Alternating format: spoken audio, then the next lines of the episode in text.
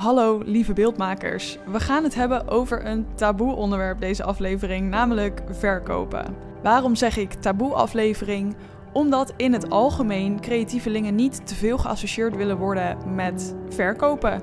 Met hun producten willen verkopen, met nou ja, gewoon brood op de plank kunnen brengen. We willen natuurlijk wel allemaal brood op de plank brengen, maar we vinden het niet heel erg fijn om te moeten leren hoe we verkopen. Ik was in ieder geval wel zo vroeger.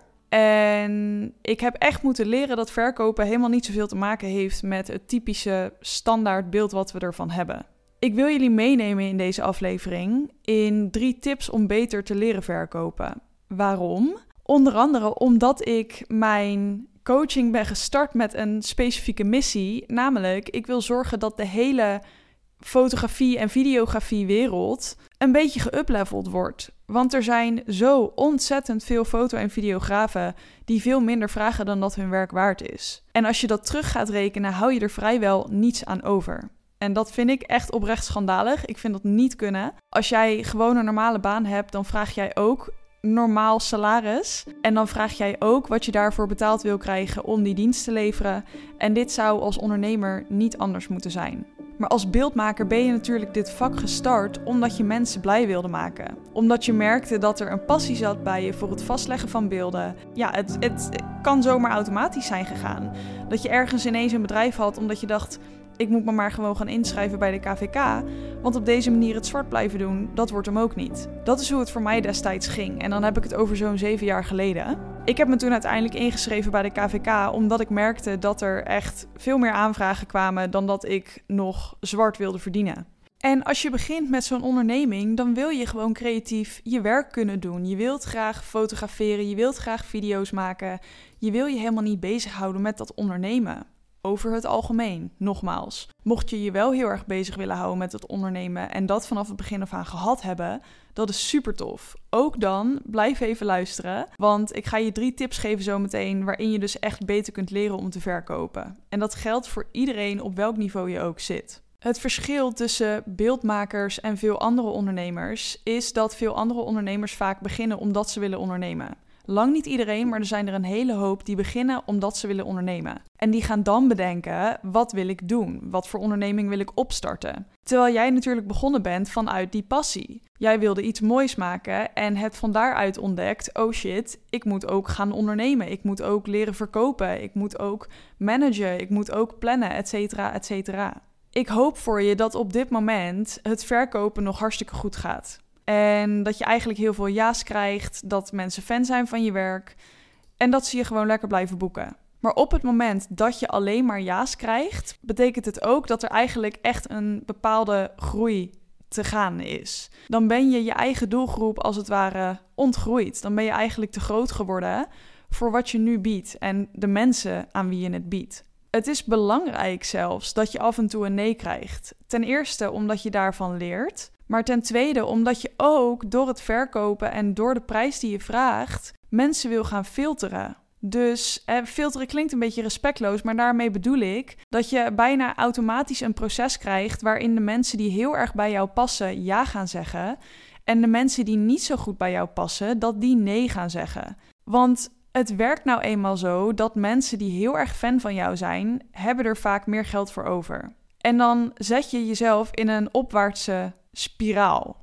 De mensen die meer geld voor je over hebben, die vertrouwen je ook meer. Die zullen dus ook makkelijker zeggen: doe gewoon lekker je ding. Dit resulteert er vaak in dat ze veel blijer zijn met het eindresultaat, omdat hun visie veel beter bij die van jou past. Of omdat ze zich heel graag laten verrassen door degene, jij dus, die ze geboekt hebben. Daardoor worden het nog tevredenere klanten en zullen ze nog meer word of mouth gaan verspreiden. Dus zullen ze nog meer reclame eigenlijk voor je gaan maken. En bij andere mensen zeggen van joh, je moet echt deze persoon hebben. Voor je onderneming of voor je bruiloft of voor je gezin of nou ja, waar de boeking ook maar over gaat, wie je doelgroep ook is. Wat mij betreft mag je zelfs als doel gaan stellen dat er minder mensen ja zeggen probeer naar een conversierate van 1 op 2 bijvoorbeeld te gaan. Dus waar je bij 50% een ja krijgt. Of 75% mag natuurlijk ook. Maar ik wil je uitdagen om een bedrag te vragen waar je wel degelijk ook een ja op krijgt. Maar waarbij je niet dusdanig veel boekingen meer hoeft binnen te halen.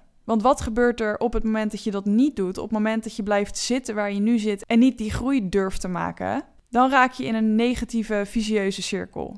Je neemt eigenlijk te veel werk aan. Dat is nodig om je omzet te kunnen halen, want het bedrag wat je vraagt is eigenlijk niet groot genoeg. Dit betekent dat je minder werk erin kunt steken per opdracht, of dat het jou veel meer energie kost, of een combinatie daarvan. Dan ben je helemaal de sjaak. En uiteindelijk heeft dat alle gevolgen van dien. Je hebt het een en ander gehoord over hoe dit in mijn bedrijf destijds gegaan is. Helemaal in de eerste afleveringen vertel ik over mijn verhaal en over de burn-out die ik eraan over heb gehouden. En hoe ik het daarna ook anders ben gaan aanpakken. Het is belangrijk dat je vraagt wat je waard bent. En daar kom ik zo meteen ook bij met een van de drie tips. Die gaat ook over kaders, over grenzen opstellen.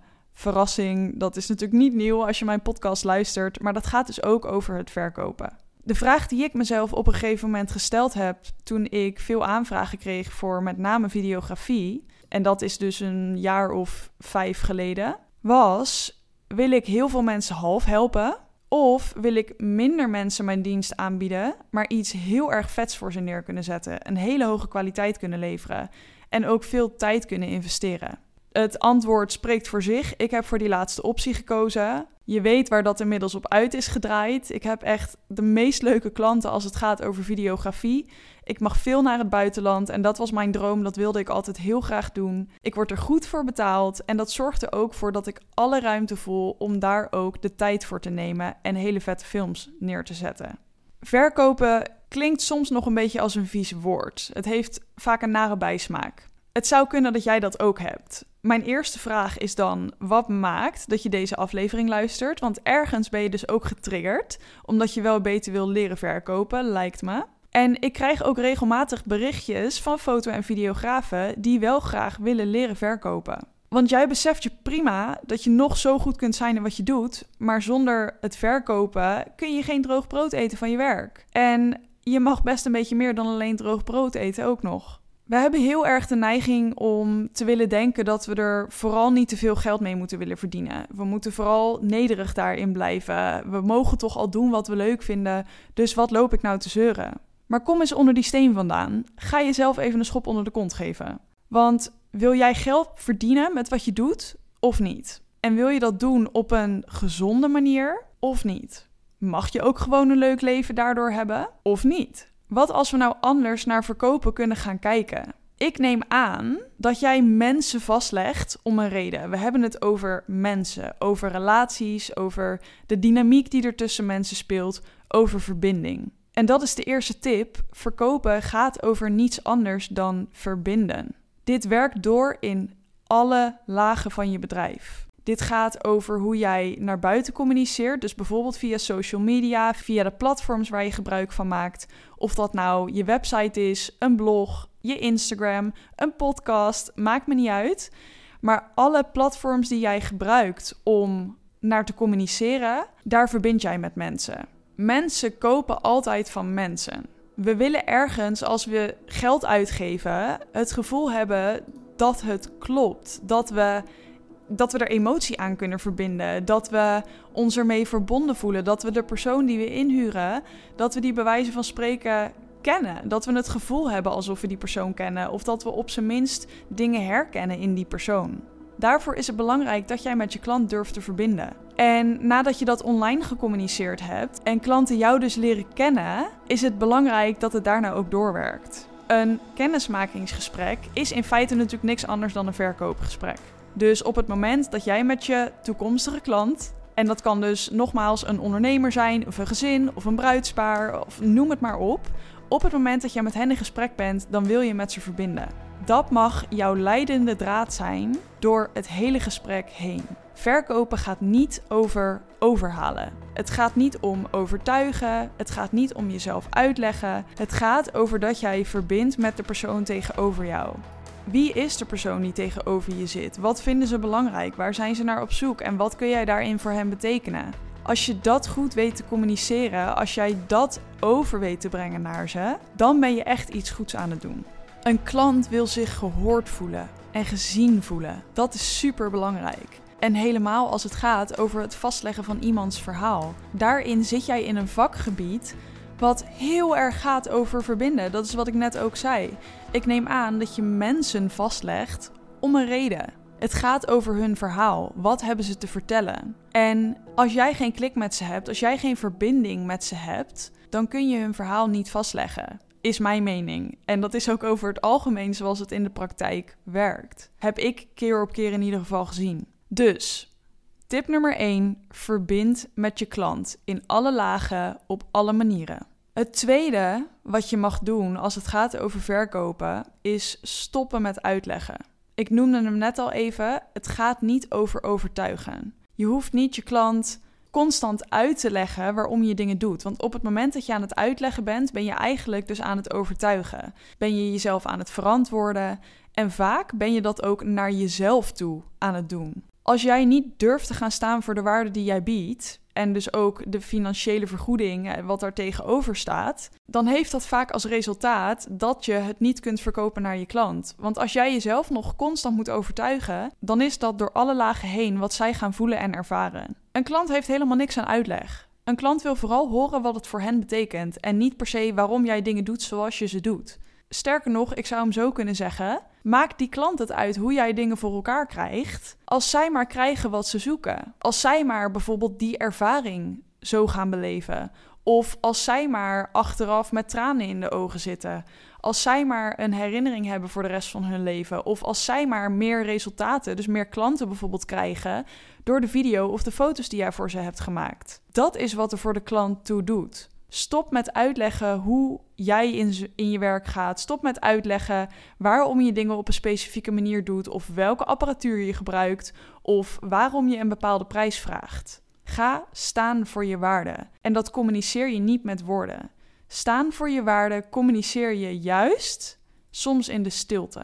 En in het oké zijn met dat wat er is. Dus op het moment dat jij meer aan het praten bent in een kennismaking of in een sales call of een match call met jouw klant, als jij meer praat dan zij, dan klopt er iets niet helemaal. Dus ja, ik hoop dat je daar voor jezelf in kunt reflecteren, dat je dat oprecht bij jezelf aan kunt kijken. Doe ik dat of doe ik dat niet? En dat als dat het geval is, dat je ook daar aanpassingen in kunt maken.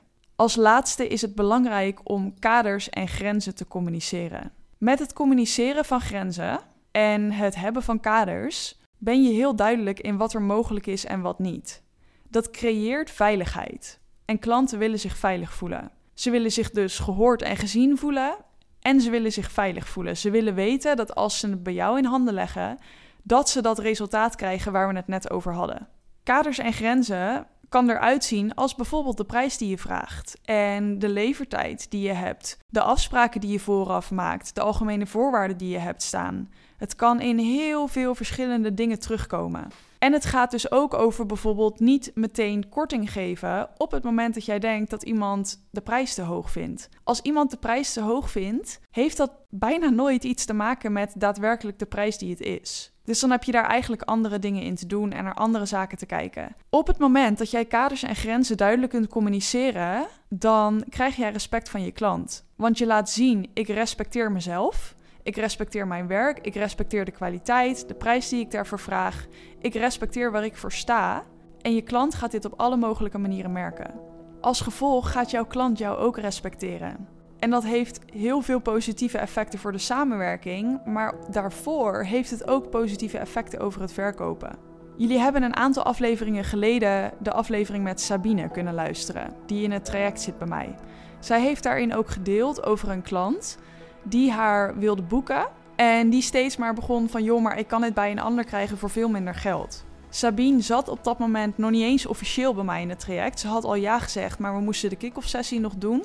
En die wilde ze wat later. Maar deze situatie met die klant die kwam tussendoor. En in plaats van wat Sabine normaal gesproken zou hebben gedaan, dus korting geven of toch maar weer minderen of tegen haar zeggen van nou dan hè, gaan we het voor minder doen of nou ja, zichzelf selling herself short, om het zo maar te zeggen, is ze nu blijven staan voor die waarde. Heeft ze kaders gecommuniceerd, heeft ze laten zien: hey, het is prima dat jij het bij een ander wil. Dan mag je ook de kwaliteit van die ander daarbij verwachten. Bij mij mag je een andere kwaliteit verwachten, een hogere kwaliteit. En daar is de prijs ook naar. Uiteindelijk heeft die klant haar geboekt voor het bedrag wat Sabine wilde. Het kan echt verbluffende effecten hebben op het moment dat jij gaat staan voor wat je waard bent. Dit betekent ook, en eigenlijk komen we dan op een soort verkapte vierde tip, dat je nee moet durven zeggen. Als jij daadwerkelijk zo voor je waarde kunt staan, dat jij bereid bent om nee te zeggen tegen een klant die eigenlijk het voor minder wil of die niet helemaal past bij wat jij te bieden hebt, dan mag je durven ontkopen. Wellicht heb je nog niet eerder gehoord van het woord ontkopen, omdat het niet heel gebruikelijk is. We zijn vooral gewend om alles maar te willen doen om die klant binnen te halen. En als het een droomklant is, by all means, go for it. Als jij er ook genoeg aan hebt. Maar in sommige gevallen is het bijvoorbeeld een klant die, laat ik het zeggen, 70% voldoet aan wat jij heel graag wil doen. En je wordt er ook best wel enthousiast van.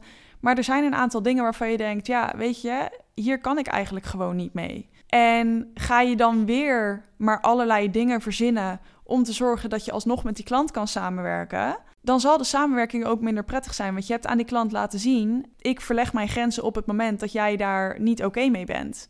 Dus ik sta niet voor mezelf in daarbij. En ja, je kunt op die manier eigenlijk een beetje over me heen lopen. Als je gaat ontkopen, dan betekent het dat je dus ook zelf tegen die klant kunt zeggen: joh, ik denk dat dit niet helemaal een goede samenwerking is. Ontkopen is iets waar je daadwerkelijk toe bereid moet willen zijn.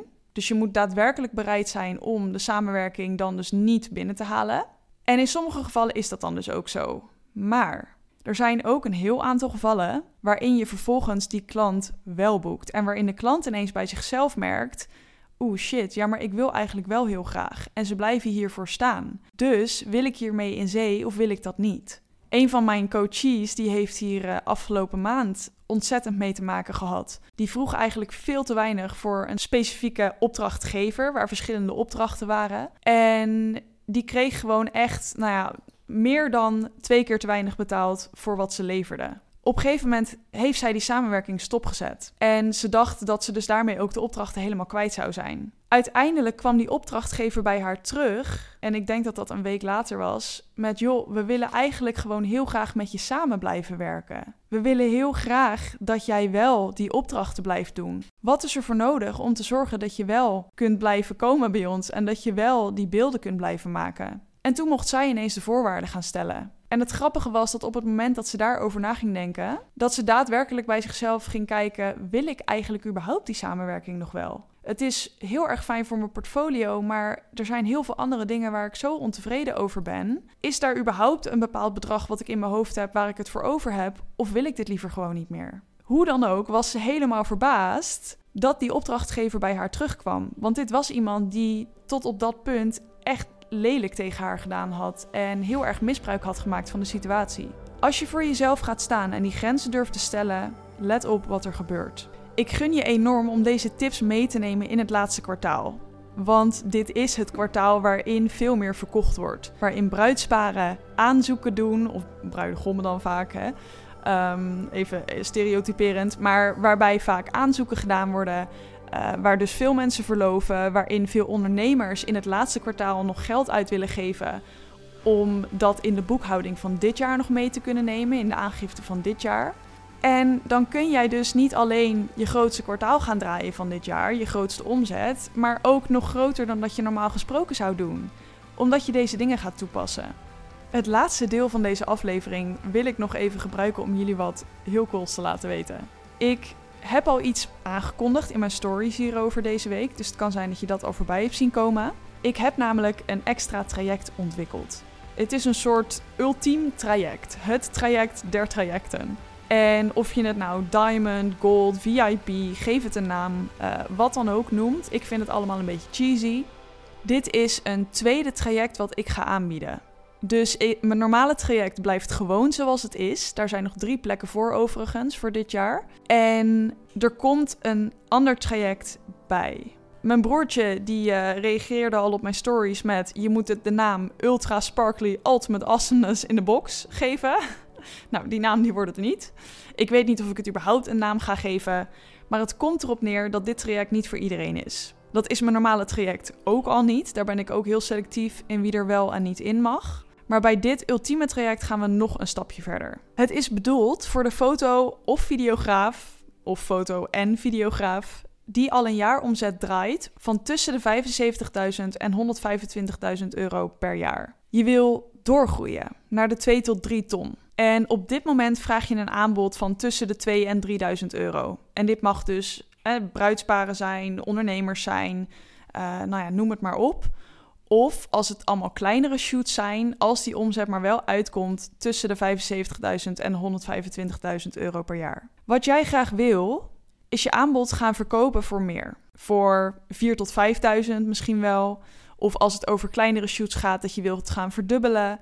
Um, net wat bij jouw aanbod past. Maar je wil het echt gaan verkopen voor meer. Belangrijk is dat jij verantwoordelijkheid kunt dragen voor je eigen proces.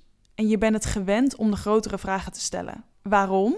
Omdat we in dit traject echt gaan zorgen dat jij de top van jouw markt gaat bereiken. Dat jij de persoon wordt waar niemand meer omheen kan. Je wilt een hele specifieke niche, echt een doelgroep die op een specifiek ding aangaat. En je hebt ook wel een visie van hoe dat eruit moet zien, maar je loopt tegen grenzen aan. En je weet dat je dit niet alleen kan. Je wilt meer en ook minder. Dus meer omzet, meer ontspanning, meer fantastische klanten, meer vrije tijd. En je wilt minder drukte, minder energie steken in inefficiënte zaken, minder gedoe. Je wilt versimpelen dus eigenlijk. Ook hou je van jezelf ontwikkelen. In dit traject krijg je een doorlopend kort lijntje met mij, één op één. En dat betekent dat je letterlijk mijn telefoonnummer krijgt en mij mag bellen wanneer jij denkt dat dat nodig is. Ook krijg je eens in de drie maanden een individuele deep dive dag. Nou, je hebt inmiddels waarschijnlijk aan alle kanten meegekregen wat zo'n deep dive dag doet en hoeveel effect dat heeft. Die wordt dus helemaal compleet op jou afgestemd. Dus ik regel op zo'n dag een expert, iemand die goed is in zijn of haar vak, die jou nog verder gaat begeleiden, uit de waan van de dag haalt en echt met jouw proces mee kan gaan, zodat we het snelst tot jouw gedroomde resultaat kunnen komen. Ik laat de verdere details nog even achterwege, daarvoor gaan we in gesprek. Maar er is een twist. Je kunt alleen in dit traject komen op uitnodiging. En er zijn maar twee plekken per jaar. Ik heb een aantal mensen in mijn hoofd die ik wil uitnodigen hiervoor. Dus mocht jij zitten te hopen op zo'n uitnodiging, hou je inbox in de gaten. Als je die niet krijgt, laat het dan even weten. Want als jij jezelf nou heel erg herkent in de omschrijving en heel graag in gesprek wil, dan mag je ook voor nu even contact opnemen. Dit kan via de e-mail of via Instagram. En dan plannen we een intakegesprek. Dit traject, nogmaals, kom je dus niet zomaar in. Er gaat ook echt een selectie aan vooraf. Om te zorgen dat ik de kwaliteit kan bieden waar ik voor sta. Ik wil met jou toewerken naar die top. Naar die droom die jij hebt, waar je al een tijdje ergens tegenaan loopt en graag wilt, maar dus ook weet dat je daar iemand voor nodig hebt die je daarbij begeleidt. Want in je eentje is het gewoon niet allemaal even makkelijk. En ik ben goed in door mensen heen prikken, in processen zien, in aangeven wat er bij je gebeurt, in praktisch met je meedenken, welke stappen kun je zetten, wat is er voor jou nodig om bij die droom te komen. Ik kijk er enorm naar uit. Ik heb heel veel zin om uh, aan de slag te gaan met de mensen die in dat traject komen. En ook voor het gewone traject zijn er op dit moment nog maar drie plekken. Aan het einde van het jaar gaat het vaak hard. Dus als het je wat lijkt, ook voor het gewone traject, wacht niet te lang met contact opnemen. Ik wens je voor de komende weken en maanden heel veel succes en plezier met verkopen. Heb vooral plezier, ga voor jezelf uitzoeken, maak er een gewoon een leuk onderzoek van en kijk hoe het loopt. Als je tegen dingen aanloopt, laat het me weten. En ja, ik wens je echt een supergoed laatste kwartaal toe. En ik hoop dat ik je in mijn DM spreek. Fijne dag!